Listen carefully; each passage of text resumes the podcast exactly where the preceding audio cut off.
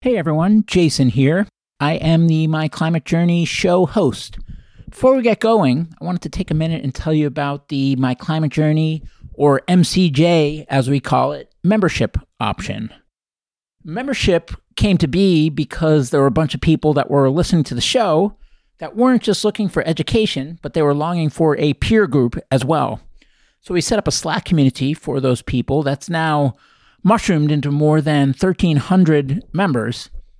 There is an application to become a member. It's not an exclusive thing. There's four criteria we screen for determination to tackle the problem of climate change, ambition to work on the most impactful solution areas, optimism that we can make a dent and we're not wasting our time for trying, and a collaborative spirit. Beyond that, the more diversity, the better. There's a bunch of great things that have come out of that community, a number of founding teams that have met in there, a number of nonprofits that have been established, a bunch of hiring that's been done, a bunch of companies that have raised capital in there, a bunch of funds that have gotten limited partners or investors for their funds in there, as well as a bunch of events and programming by members and for members, and some open source projects that are getting actively worked on that hatched in there as well. At any rate, if you want to learn more, you can go to myclimatejourney.co, the website, and click the Become a Member tab at the top. Enjoy the show. Hello, everyone. This is Jason Jacobs, and welcome to My Climate Journey. This show follows my journey to interview a wide range of guests to better understand and make sense of the formidable problem of climate change and try to figure out how people like you and I can help. Today's guest is Neha Palmer, CEO of Terawatt Infrastructure. Terawatt Infrastructure was established in the absence of anything like it to provide solutions for the large scale electric vehicle charging infrastructure required to meet the rapid electrification of medium and heavy duty transport and fleets. The company serves as a crucial intermediary between customers, electric vehicle charging service providers, electricity suppliers, grid operators, and capital markets for organizations of all types looking to electrify their fleets. We have a great discussion in this episode about Neha's journey from the world of data center infrastructure to the world of EV infrastructure. We talk about the state of EV adoption and specifically for commercial fleets. We talk about the role that infrastructure plays and where it is today versus where it needs to be we talk about some of the bottlenecks and barriers that are holding back the adoption that is so sorely needed. And of course, we talk about Terawatt Infrastructure's unique approach, the origin stories of the company, how they're funded. We talk about the different vehicles where they've got a, a real estate and land vehicle that's more like a fund, and they've got a separate vehicle that's more like a, a holding company with equity financing. We talk about their traction and progress to date, their long vision, what's coming next, and of course, where you and I can help if we're inspired by what they're doing, which I am. So, Neha, welcome to the show. Thank you. Well, I am excited for this discussion. And gosh, in prepping for it, you have such an interesting background. I mean, who goes from Goldman Sachs to PG&E to Google to now doing an EV infrastructure startup. I mean, it, it's impressive and pedigreed, but it, it's got some hops in there that it would be really fun to dig into and learn more about. Sure, sounds good. Well, typically on these shows, we just start from the top with what you're doing now. So, what is Terawatt Infrastructure? Yeah, Terawatt is a company that's been purpose built to develop large scale EV charging infrastructure focused on fleets. When you look at the need of fleets, it's pretty unique fleets of EVs. You oftentimes have many vehicles charging at once. You often have larger scale vehicles, so medium heavy duty vehicles. And that requires a level of infrastructure that really hasn't been built yet. Many of these vehicle classes are just rolling out and getting production started right now. But we know that in the next 12 to 18 months, there's going to be a significant number of new vehicles hitting the market. So Terawatt was really developed to provide some of those solutions. Kind of the stack of solutions as we see it is you need a site, you need a large amount of grid interconnect to bring that power to the site. You need on site infrastructure like the chargers, but also things like behind the meter storage, on site generation. And then you need the services to manage it all. You need charging services, you need energy management, and Terawatt really is here to provide that full stack of services for fleets wanting to electrify. And maybe talk a little bit about your journey that led you to where you are today, and, and specifically after both how you made the decision professionally to work in the area of, of energy, but also personally, what it is that led you to those worlds intersecting. Yeah, it's a, a little bit of kismet, and it's I find it interesting that you say that I hopped around because I feel like there's actually a pretty strong thread throughout my career, which really is electricity and energy. So I, you know, I started off as engineer, actually on the hydrocarbon side, designing gas pipelines. was my first job out of college. Did that for a bit. Actually, then went to the financial side, started trading gas, and decided that I really wanted to get more into the finance background that I didn't get as an engineer went back, got my MBA, and that's when I landed at Goldman Sachs. And sounds like being an investment banker has nothing to do with working at a utility and designing pipelines. But while I was at Goldman Sachs, my clients were all electric utilities.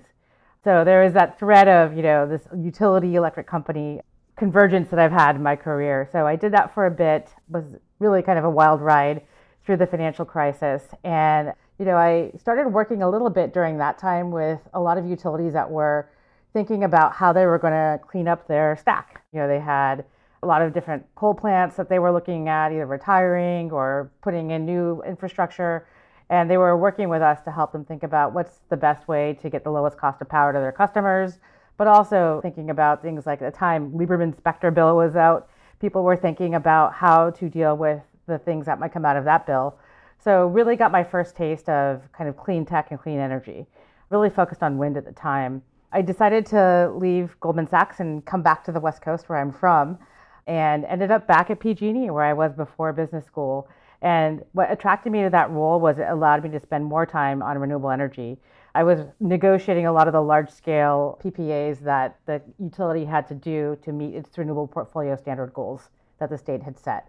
So it was a really fun time where I got to see a lot of different technologies, everything from power towers to solar tubes all the way to just traditional things like wind and solar panels. And so spent some time looking at all those technologies and negotiating really large scale renewable energy contracts, 500 megawatt solar farms, that sort of thing.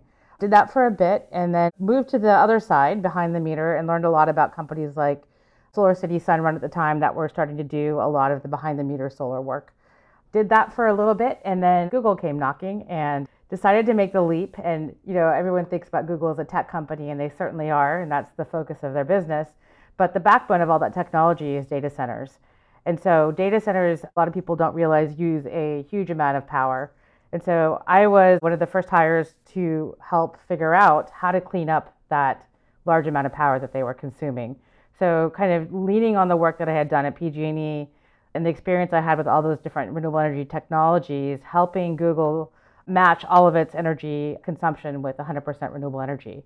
And so, really built a team from scratch there in terms of being able to buy clean energy, manage a large portfolio of clean power, everything from having a 24 hour desk that can schedule power from wind farms onto the grid, all the way to all of the risk management. Once you start to have a really large portfolio, it starts to cost a lot of money. So, did that. Really, I think what was so interesting about that time was it was really a transition for a lot of corporations. I think a lot of companies like Google were leading the way. They were saying, you know, we are large energy users, but we don't have to do it the way we always have by just taking what content is on the grid. And so we really started pushing and using our name essentially to work with utilities and our suppliers to provide us renewable energy wherever we could get it. And that was a really fun transition to be part of. You know, it really kind of started maybe with the tech cohort, but it really translated to all kinds of companies across, you know, the economic spectrum, everything from car companies like GM and, you know, even Procter and Gamble had gotten into the game and, you know, candy bars, Mars. A lot of different companies really kind of made that transition. So it was really fun to be part of that.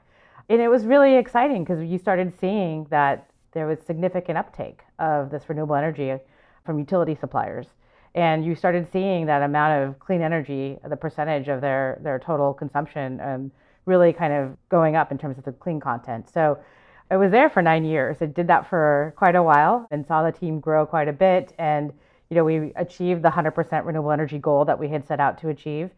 And I started thinking about, you know, what is the next big slug of emissions? And just to be clear, we're not there yet on the grid. Certainly, there is room for more additional clean energy, but you can see that there is a roadmap there. There's lots of debate about can you get to 100? Can you just stop at 80? But you can see that there is a roadmap with the technology we have available today to get there to a very large percentage of our grid being clean. So I started thinking about the next slug of emissions that we really wanted to hit if we were thinking about reducing, you know, carbon in this world. And very quickly, I mean, immediately it comes to transportation.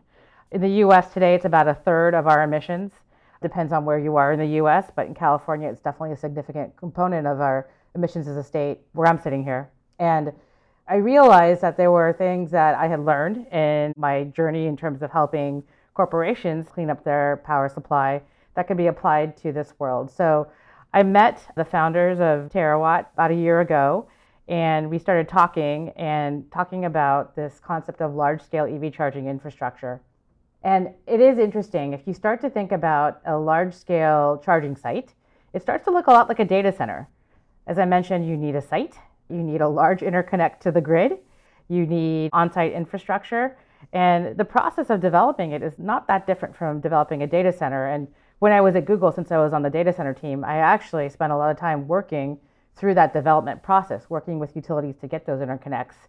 Before that, working with the team internally to find those sites.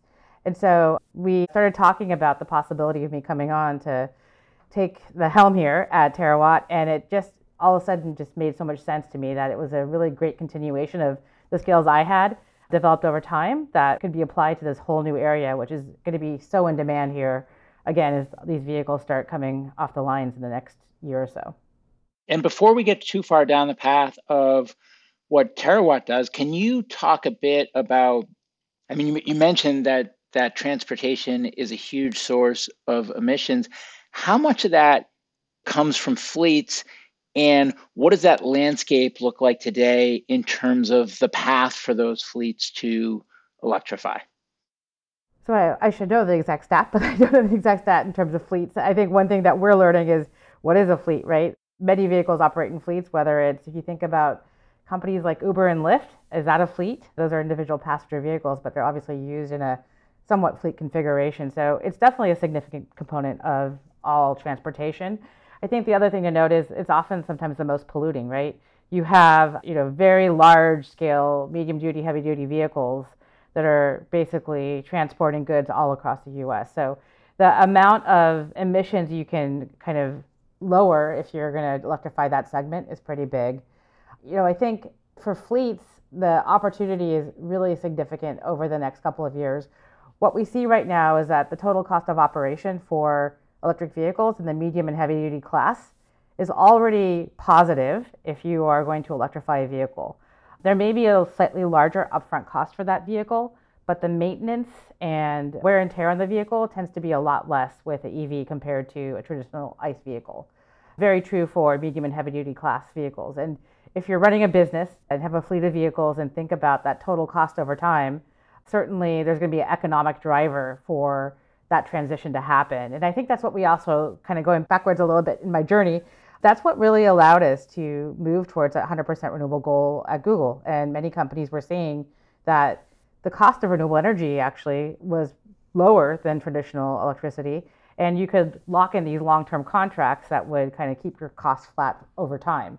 That's a similar kind of economic proposition that we're seeing here with fleets and EV fleets. That as you look over the life cycle of that vehicle, you're going to see a better total cost for your business. So I think that's going to be an interesting driver for EV fleets in particular. Other things that we're hearing anecdotally, you talk to some of these companies where they're testing out these vehicles, piloting them, and they're just a better product. I think anyone who has spent time in an EV just knows, you know, they're generally newer vehicles, so they have a lot of bells and whistles, but just even the driving experience can be pretty spectacular with an EV that certainly translates to uh, Class 8 semi trucks, for example. We hear that the driver experience is significantly superior to what they see with ICE vehicles. So I think between the cost and the experience, you're going to see a lot of fleets transitioning to EVs over time here. And where are fleets on the adoption curve for these medium to heavy EVs relative to passenger vehicles? It's a great question. And I'm picturing a graph I have, you know, in our what is terawatt deck here. And we're certainly earlier on that journey, but we think that that trajectory is going to be significantly steeper. I think we're just about 2.5% in the US when it comes to passenger vehicles in terms of EV penetration. Certainly increasing significantly as more vehicles come to market. But because of those drivers and the commercial focus of fleets in terms of the economic benefits and then the driver benefits of being in EVs, we think that that trajectory is going to be significantly steeper. We've had EVs on the passenger side for many years, obviously, but the vehicles are just coming to market now in the medium and heavy duty class. You know, I think there was some big announcements. The Ford F-150 is the most common fleet vehicle in the U.S., and that's going to be an EV offered in an EV format now. So obviously, I think that that trajectory is going to be significantly steeper than what we've seen in the passenger vehicle class. I also think that similar to renewable energy, where the corporates have had a big influence in what the utilities are putting out there and putting into their you know supply stacks, there's a huge corporate commitment that's also coming through their supply chains, and that translates into their fleets and how their goods get to market. And so the corporate commitments that are there are also going to help accelerate that adoption curve past what we saw with the passenger vehicles.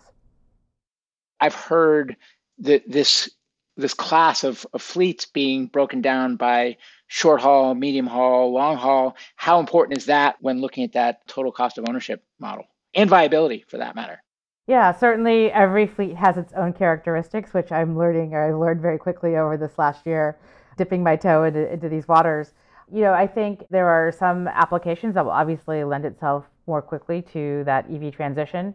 It really depends on, you know, as you said, what the usage is for a vehicle. An average fleet gets replaced, about 5 to 10% of a fleet gets replaced every year.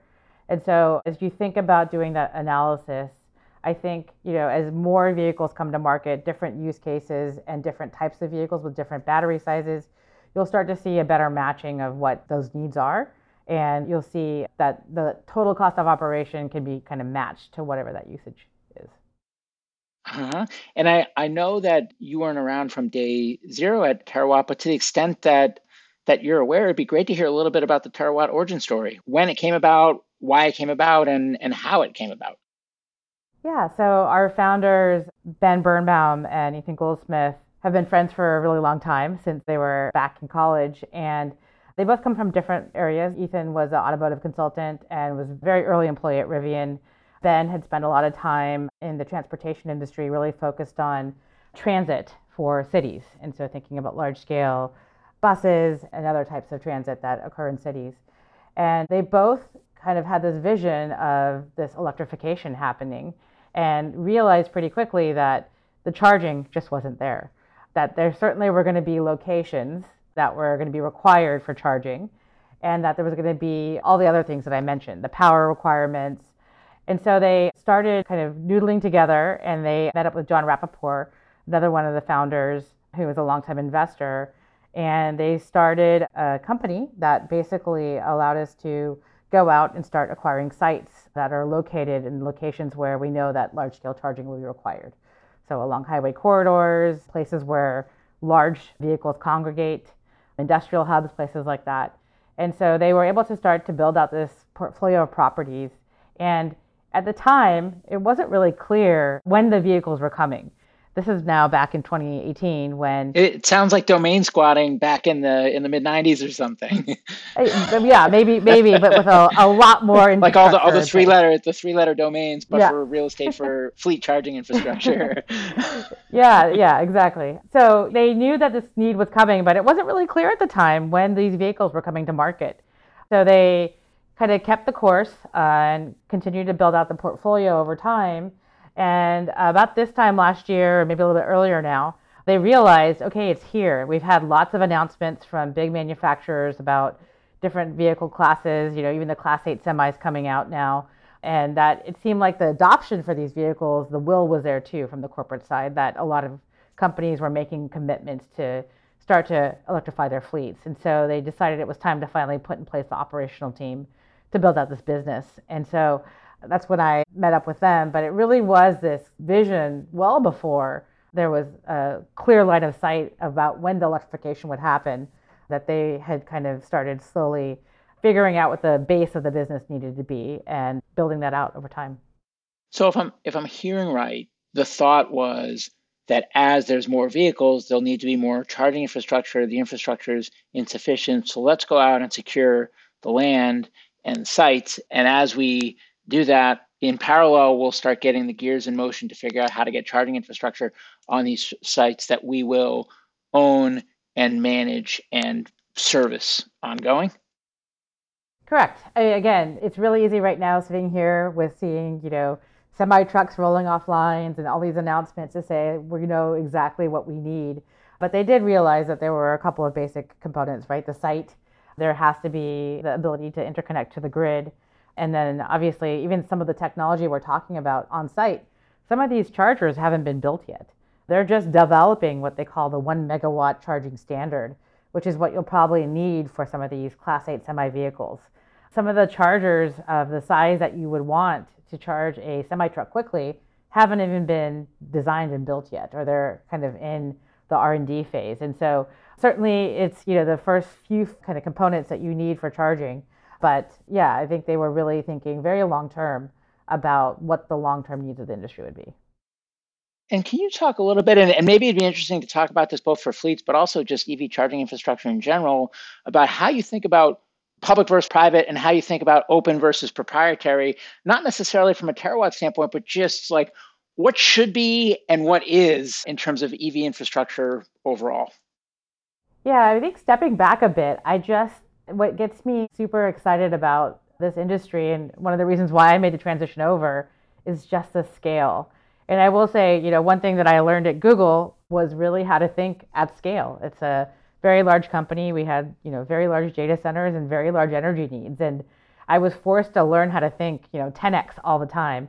And I really think what we need to be thinking about for charging for all of the vehicles that are coming to market is not even 10x. It's a thousand x in terms of what we have in infrastructure in the ground today and what we're going to need, you know, 24, 36 months from now. You know, public charging has been truly focused on the passenger vehicle market, right? And it, you know, it really is you know, how do I get from point A to point B and keep my car charged? It hasn't been thinking about how do we have everyone who is running a fleet and that is their core business. They need to deliver things on time. They need to make sure their supply chains remain, you know, as they are. They need to time is money when it comes to trucking. They need to keep their business running quickly. Um, that you know they can't have vehicles sitting there for hours and hours how do you address all of those needs of fleets, which are very different than passenger vehicles that are, you know, trying to get from San Francisco to Lake Tahoe? How do you address all that? And so I think the scale is just mind boggling when you think about electrification of the entire vast sector of the economy that transport that is that is fleets. So public charging I think is a very necessary thing, especially as you have more and more vehicles that are going to be electrified. It certainly is something that will continue to be built out at significant scale as well. But when you look at fleets and their specific needs and the fact that that is their core business, you know, they don't have a garage they go to every night. They go to wherever their business is, and that is their place where they need to charge. So that also happens to be in a fleet configuration. So many vehicles charging at once, if that's you know the cycle that they run on, you know, out during the day and, and, and at night. So I certainly think you know, public charging will continue to grow, but this kind of focus on private charging where vehicles can come in, know that they can charge in a certain period of time, have available chargers, have the size of charger they need. A lot of public charging is still focused on slow charging, right, to top off to make sure you can get, you know, wherever you need to be when you most of charging still happens at home, right? So I think that there is going to be a parallel need for these more focused charging stations that will be focused for fleets. And where are we in terms of standards? And I ask because so I'm I'm a relatively newish Tesla owner, still getting a handle on the whole EV world. But I, have noticed, for example, that the supercharger infrastructure you can just pull up and plug in, and you don't have to do anything. It's super easy. You don't have to even enter your payment information or anything. But if you try to use, and I'm blanking on the name, but there's these services that essentially compete with the superchargers, but in a more open way. You need an adapter. You need a credit card. There's more friction. Like compatibility seems to be an issue. So, where are we as it relates to compatibility with fleets, and how do you see that playing out as it relates to standards and open versus closed systems?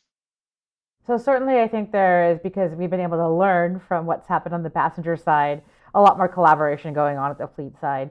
A lot of OEMs, the vehicle manufacturers, realize that someone's not going to just have one kind of vehicle. Most fleets have a mix of vehicles, and so there has to be cross compatibility there. And so they're working already on standards that'll help, you know, make that easier. You don't have to have specific bespoke infrastructure for this vehicle type and then something else across the yard for that vehicle type. So certainly there is already more collaboration going on. And you know, as you think about the cost of the infrastructure, so the cost of a charger in your garage is, you know, you know this, you probably put one in. It's it's not that that much. But when you look at the cost of a charger for a semi truck, it's in the, you know, hundreds of thousands of dollars. And so the requirement for compatibility is significant when you start thinking about that. And I think that the corporations will demand it, and they are. And so a lot of the OEMs are realizing that there needs to be collaboration and coordination to have more standardized ways of charging that will, you know, help grease the skids, frankly. And certainly with corporate customers, they can demand a little bit easier. I again go back to renewable energy. You know, me saying I want solar for my power here in my house in San Francisco is a little bit different than company like Google or Amazon or Microsoft saying, you know, we are giant energy users and we want renewable energy for our operations. And so I think that the corporate voice can actually translate even into things like charging standards, and we're seeing that happen. And as we talk so far, I know we've not dug deep yet into the terawatt offerings specifically, but I mean, you could be a real estate company, you could be a hardware company, you could be a software company, you could be a services company. So, can you do that? Can you talk a bit about the the offering and the and the business model? You know, what we see here is that this is really a new asset class. It's going to be a huge asset class, but if you look at things like data centers or cell towers, you have that stack of uh, value that we talked about the site, the infrastructure. And so, what we would like to do is offer that stack of, of value. So, the location obviously is very important. And you're, you're owning the land at these sites? Correct. And how's that financed? So we are right now. Obviously, we have our initial financing of people who are interested in that kind of large scale new asset class of infrastructure. So again, I think that maybe it's my background that leads me to say this, but it really is quite similar to data centers. You need that, and data centers are structured like this too. You have that site that's owned, you have infrastructure on top of it, and then you're able to have people come in and use those services on that site. I'm not a finance person, but are you buying those off balance sheet with equity capital, or is it a separate vehicle for each site, like a, a loan, or how are you actually funding the purchases? Think of it as a fund that's focused on the infrastructure assets. So we have a fund that is focused on buying properties, developing these sites, developing the infrastructure. So not dissimilar again to uh, asset class like data centers, where you have a group that will be developing these assets that are then held in, in kind of a fund. And that's for the land. So it's almost like this, the land is pulled out and separate from the rest of the terawatt corporate value and business model.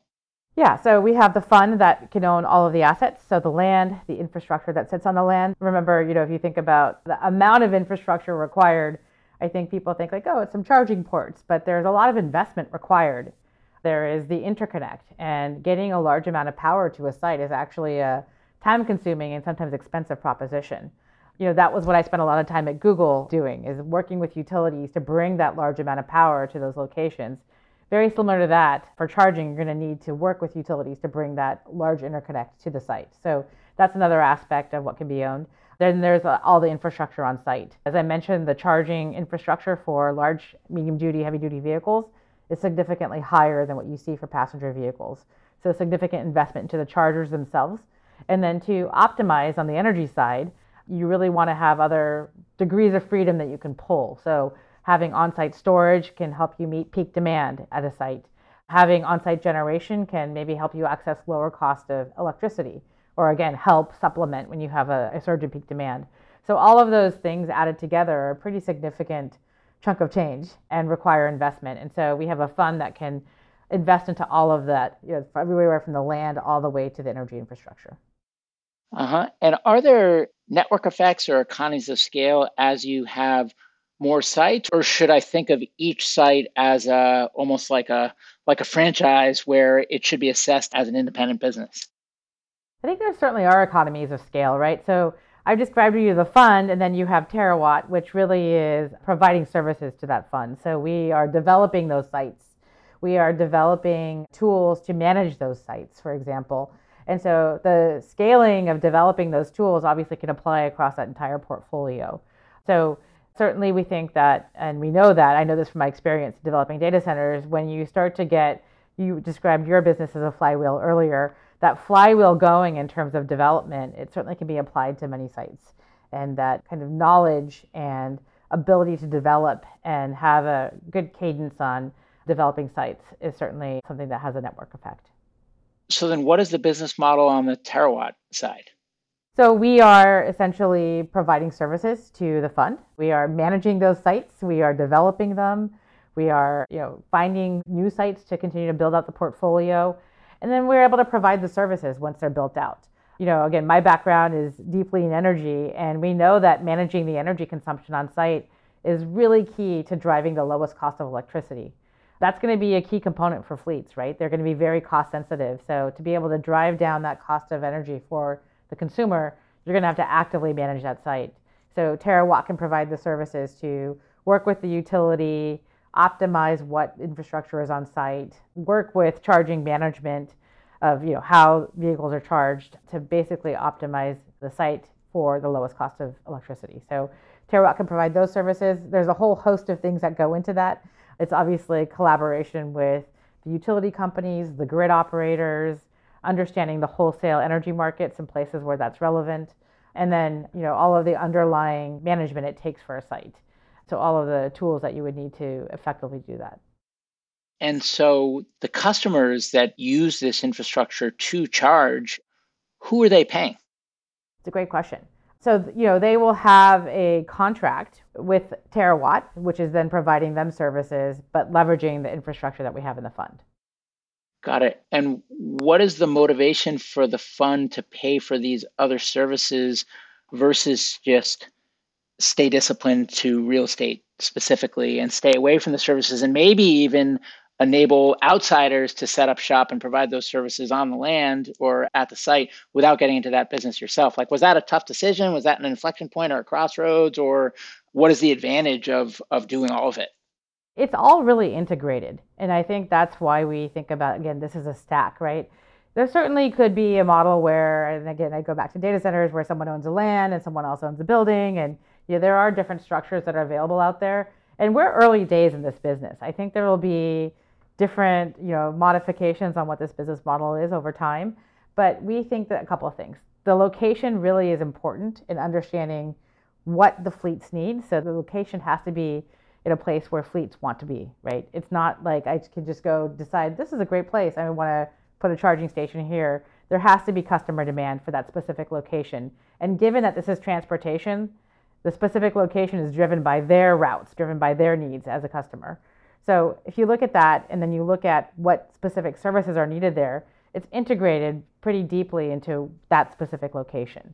And so, really understanding the customer means understanding the location, understanding what specific services they might need, what their fleet looks like at that location, and then providing you know the other ancillary services that go on top of that once a site's operational. So, we really see that the site selection, the charging services that we can offer and the energy management are all quite integrated. You know, even developing the site, as I mentioned, the interconnect, that is a long process that is really important to make that site viable for charging. And so that starts to kind of translate into that relationship with the utility. And so again, it seems like for us at least, the kind of stack of services is so integrated that it's important to have that knowledge across the board. What comes first, the contract with the customer or the land purchase? So we have our portfolio. I feel really fortunate that we were able to start with this portfolio of assets. And how big is that? We're in 18 states. So we have a fairly good portfolio to start with. We continue to acquire sites, again, where we know that customers want to be. We have now had almost a year under our belts where we've been talking with customers and understand where they're you know, looking to have charging locations. So there's a little bit of both, I'd say, going on. There's some customers who are specifically asking for a location, but there's other locations where we know that are going to be demanded for charging. And any of the major kind of urban hubs that you can think of, we know that charging will be required at scale. And what makes a good profile for a customer today? And how many customers do you have to the extent that you can share? Yeah, we're not public on our, our customers right now, but I think a good customer is Do you have do you have customers? We do. We can say, okay, here's the ideal customer. And I think it's really early days. A customer who knows exactly what they want is always a great customer. I think what we're finding is that, you know, there's a lot of things going on simultaneously. And I think this is some of the fun of the business actually for me is there's these vehicles coming, you know, to market. Some customers are learning how to work with electric vehicles for the very first time. And so they're learning about how that impacts their fleet operations, you know, how that impacts how they might plan their routes or how they might need to top off on charging over time and throughout the day. So we're having a really interesting time of working with most customers who are really just understanding how to integrate those EVs and then defining their charging needs. And so I think the ideal customer is someone who is willing to learn with us. I don't think there's any customer who's out there who has said, I know exactly what I need in terms of charging because you know they're they're learning alongside us. So I think that you know a year, two years from now, there'll be customers who have really well-defined needs. But a good customer is someone who really is electrifying aggressively and has a plan to convert their fleet and you know knows that they will need a specific amount of charging at a specific point in time. And if Terawatt didn't exist, what options would would be available to them? And then how do you position yourselves relative to those options? Yeah, I mean, it's a great question. I think a lot of customers are thinking about, okay, how can I just kind of buy chargers and put them at my existing site, right? That makes the most sense. I think a lot of them are coming up on the friction that happens when you try to bring a large amount of electricity to a site that didn't anticipate having that in the first place.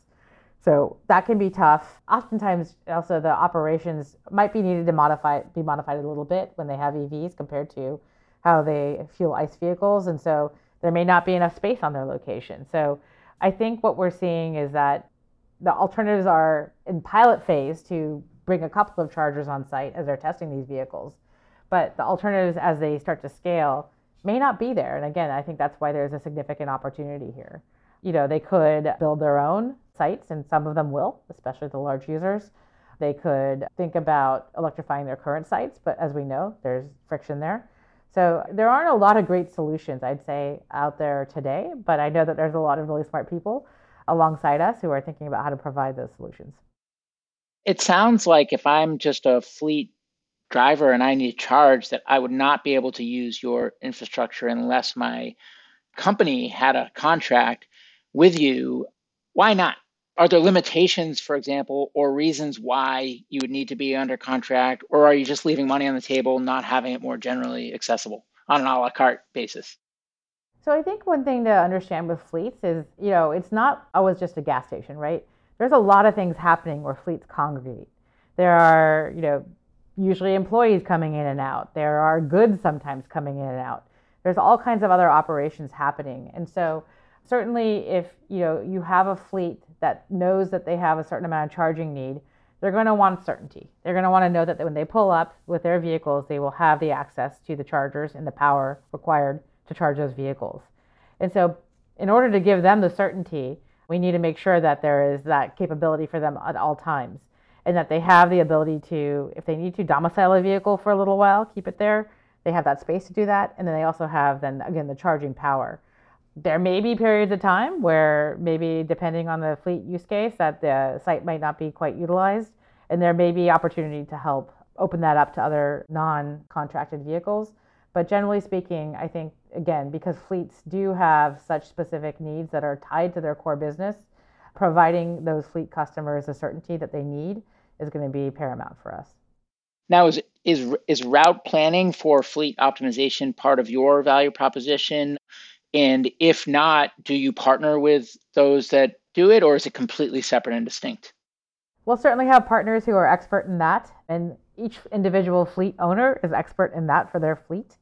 The only aspect I think that we think about in partnering with customers on route optimization is do they need to have charging in specific locations and do we need to provide that for them?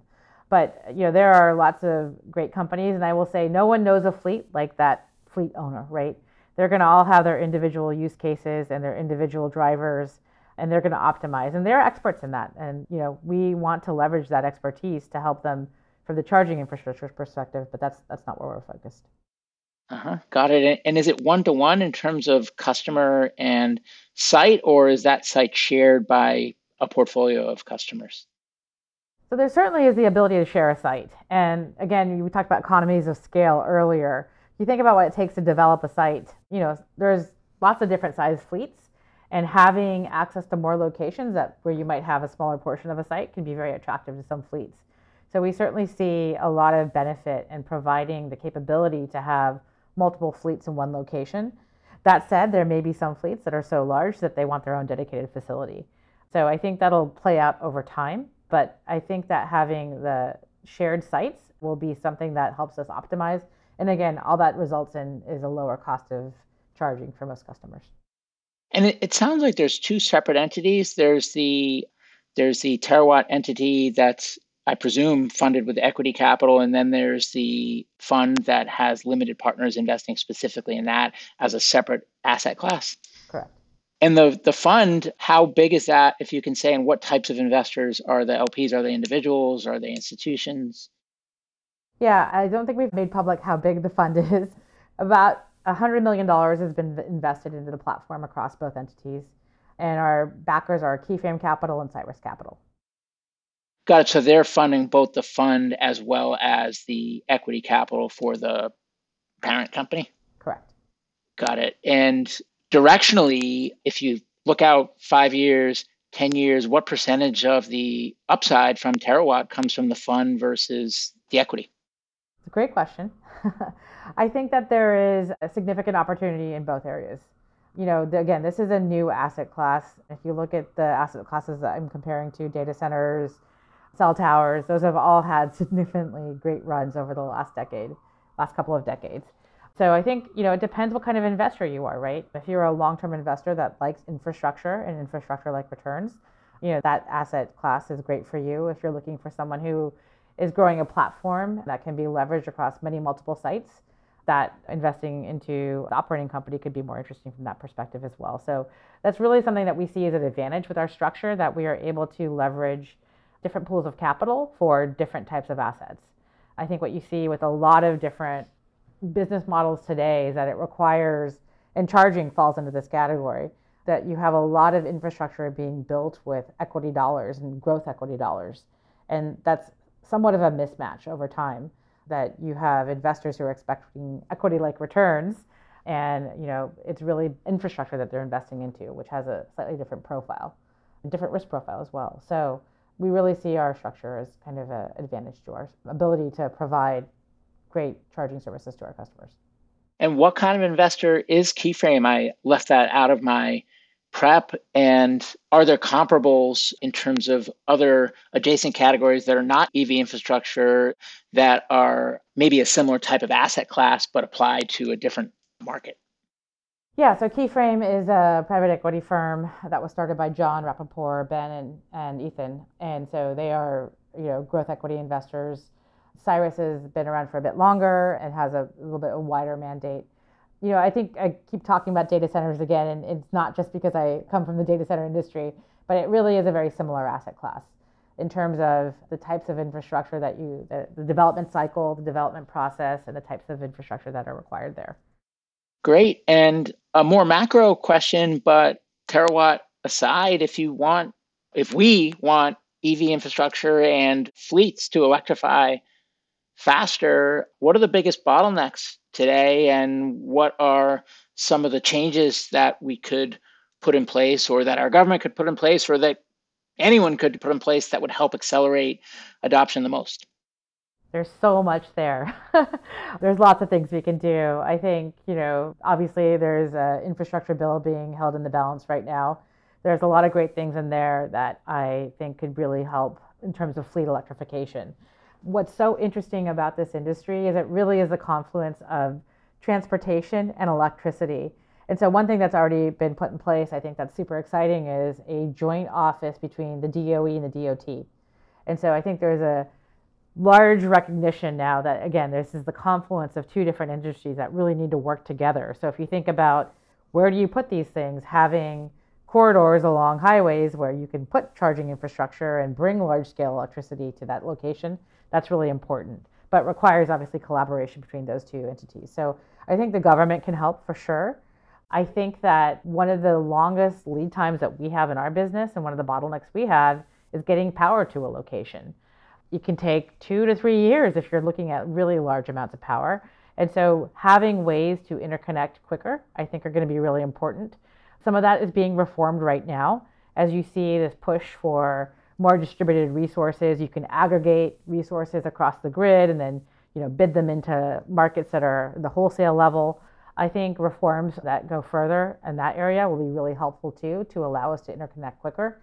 If we have vehicles coming off the line rapidly in 18 months and it takes 24 months to build a charging site based on that amount of interconnection time, we're going to be really far behind pretty quickly. So I, I think that's another area. And then investment. It will take dollars. I think you know this is an entirely new system of infrastructure that has to be put in place. We think about it sometimes as akin to the highway system. That was a huge infrastructure project that was undertaken across the entire US that was pretty significant investment at the time, but has allowed us to have the system of transport that we have in the US today. And having this network of charging whether it's public or private, is going to be critical to having electrified transport system. And Neha, for anyone that's listening that's inspired by what you're doing, who do you want to hear from and where do you need help? I would love to hear from folks who are, you know, in the industry who are running fleets. Those are some of the best conversations I've had, but understanding what their bottlenecks are in terms of getting their fleets electrified what they're worried about and how whether it's terawatt or other parts of the industry can help them. If there's something that's you know pushing a decision out five years how do we bring that in? So really i think there's a huge voice. We talk about people who have the energy background or the infrastructure background but the customer i think is such an important factor here that we don't really think about as much and when it comes to electrification the um, number of customers is so wide and varied understanding that fabric, I think, is going to be really important for us to understand where to go here. Great. Anything I didn't ask that I should have, or any parting words for listeners? No, I just, you know, it's the beginning of the year, which is always a time of reflection of what we're going to do in this next year. And I just think there's so much opportunity and just super excited for this industry. There's lots of solutions being developed, and I hope that we can all work together and really kind of push forward and make sure, you know, it's my personal goal to make sure that the charging is never the bottleneck for this transition. And as I think about, you know, why I do this, why I took this job, I want to make sure that that's the case. And so I just invite others who are out there and interested in that, reach out and figure out how we can collaborate. Great. Well, Neha, thanks so much for making the time to come on the show and wishing you and the whole Terawatt infrastructure team every success. Thanks so much. Great to speak with you today. Hey everyone, Jason here. Thanks again for joining me on my climate journey. If you'd like to learn more about the journey, you can visit us at myclimatejourney.co. Note that is .co, not .com. Someday we'll get the .com, but right now .co. You can also find me on Twitter at jjacobs22, where I would encourage you to share your feedback on the episode or suggestions for future guests you'd like to hear. And before I let you go, if you enjoyed the show, please share an episode with a friend or consider leaving a review on iTunes. The lawyers made me say that. Thank you.